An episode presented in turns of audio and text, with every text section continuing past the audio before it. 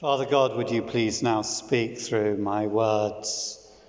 And may we hear your word speaking to our hearts and our minds. In Jesus' name, Amen.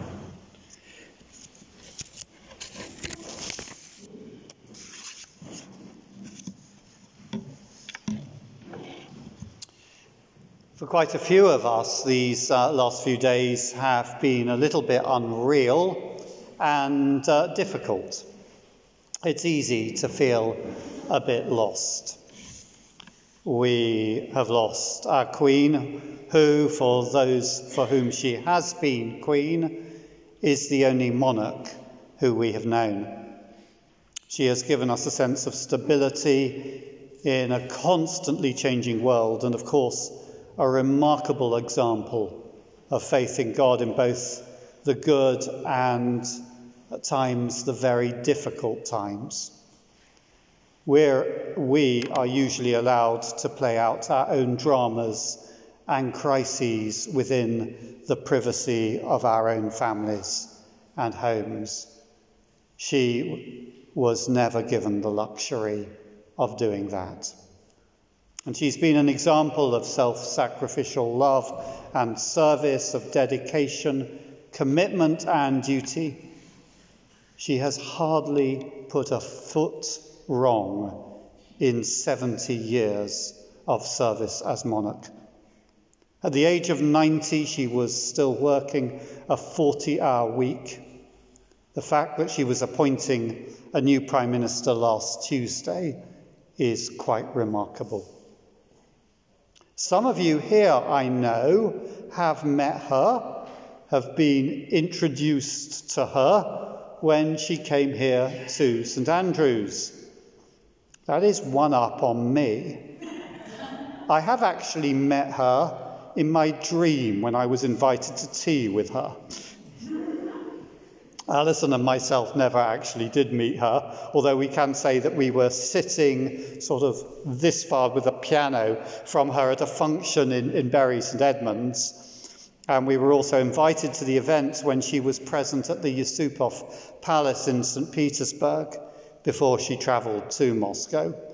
On that occasion, we did shake hands with Prince Philip, but she was greeting the people on the other side of the room. Someone yesterday, one of the interviewers uh, on Friday, asked me um, what I thought her legacy would be. Um, it's sort of one of those impossible questions when you're just asked on the spur of the moment. I, I couldn't answer. How can we talk about the legacy of someone who has always been there? It's like talking about the legacy of a mountain. Of course, we will never know her true legacy. Only God sees that. But there is the legacy of a currently strong and popular royal family which has endured some quite severe storms. There will be the legacy and the fruit of many private meetings she had with rulers and politicians from all countries, and wisdom shared and advice given and examples shown. We will never know about that. There is the Commonwealth, which was very dear to her. It's lovely to have people here, quite a number of people here from many different Commonwealth countries. Currently, 56 independent countries, often at times only held together by a loyalty to her. At her death, she was still head of state of 15 countries including Jamaica, Australia, Canada, New Zealand, the Solomon Islands, and the United Kingdom, among others. They can say she was our Queen. But I suspect that her greatest and most direct legacy to all of us, apart from the next Netflix serial, The, the, the Crown, irrespective of where we come from, will be the example of service and duty that she has shown us, those timeless virtues, along with respect for each person, whoever they were. In 2020, in the middle of the COVID epidemic, she spoke of how Good Samaritans, the story of the Good Samaritan was one she often remembered, have emerged across society showing care and respect for all, regardless of gender, race, or background, reminding us that each one of us is special and equal in the eyes of God. And she's given us an example of a Christian life. She was head of the church, governor of the Church of England, and she took that role very seriously. She had a deep passion for the church, a great awareness of what was happening in the church. I had the privilege of spending quite a bit of time with the person who was her vicar and visited, was able to visit her home church on the Windsor estate. But it is possible to be a church person and to miss out on what the Christian faith is all about. She did not. Jeremy Paxman, a UK broadcaster, not known for his religious beliefs, said of her that her religious beliefs are quietly held, authentic, and well known. She would speak of Jesus Christ every year in her Christmas message. Some of those messages would put my Christmas sermons to shame, and she spoke them in 10 minutes. She spoke of her own faith.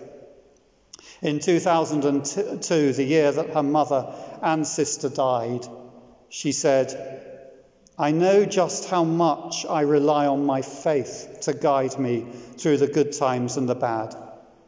Each day is a new beginning. I know that the only way to live my life is to try to do what is right, to take the long view, to give of my best in all that the day brings, and to put my trust in God, I draw strength from the message of hope in the Christian gospel. In 2020, she said, the teachings of Christ have served as my inner light, as has the sense of purpose we can find in coming together to worship and in her Christmas message in 2011, she opened the invitation of the Lord Jesus to all in a way that really we could do just so easily, and I have done from the pulpit.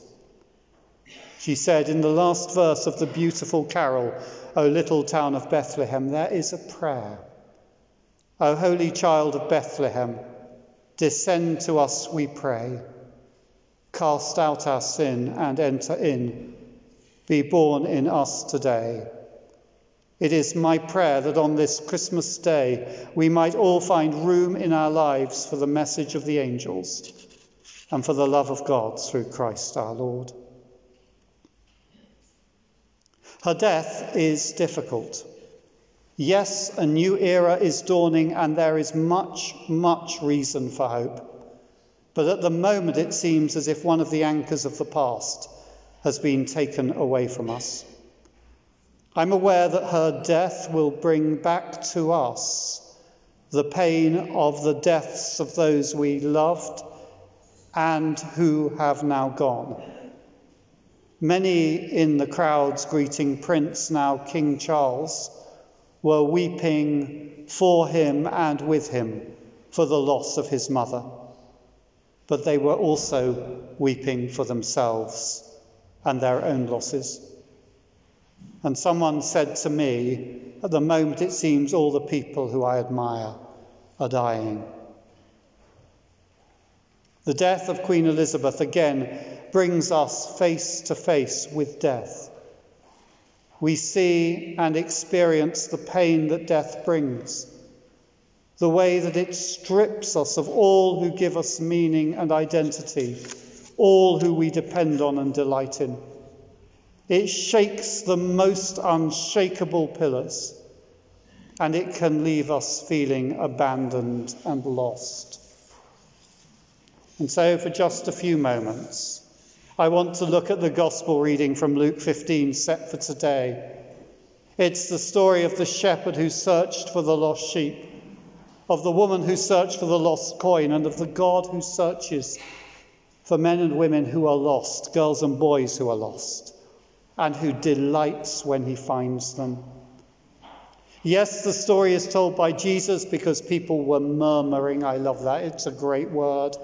Criticizing him for welcoming tax collectors and sinners, the sort of people they would never want in their church or their synagogue. And Jesus wanted to tell them that God so loves all people, especially those who know that they are lost and that there is nobody who God would not reach out to. He tells them that he is like a shepherd looking for his lost sheep, like the woman searching for the lost coin.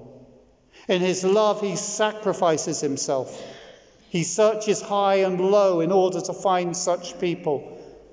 And when he finds them, when he finds us, if we allow him, he lifts us up and carries them home on his shoulder.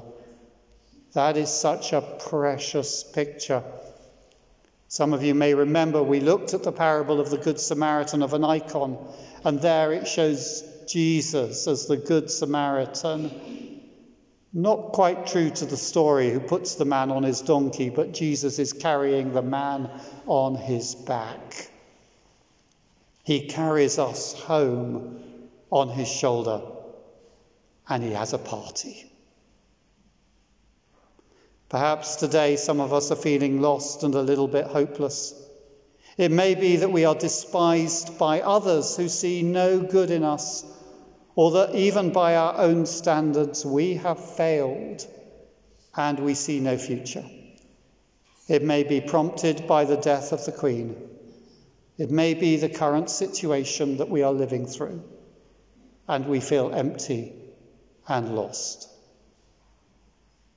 But the gospel reading today is the story of the God who loves you, who searches for you. It's the story of how he puts you on his shoulders and takes you home. He delights in you. There's one lovely illustration in the book of Isaiah which describes God like a mother holding her baby in her arms, holding you in her arms, and singing over them. It is this loving, saving, rescuing God who Queen Elizabeth served.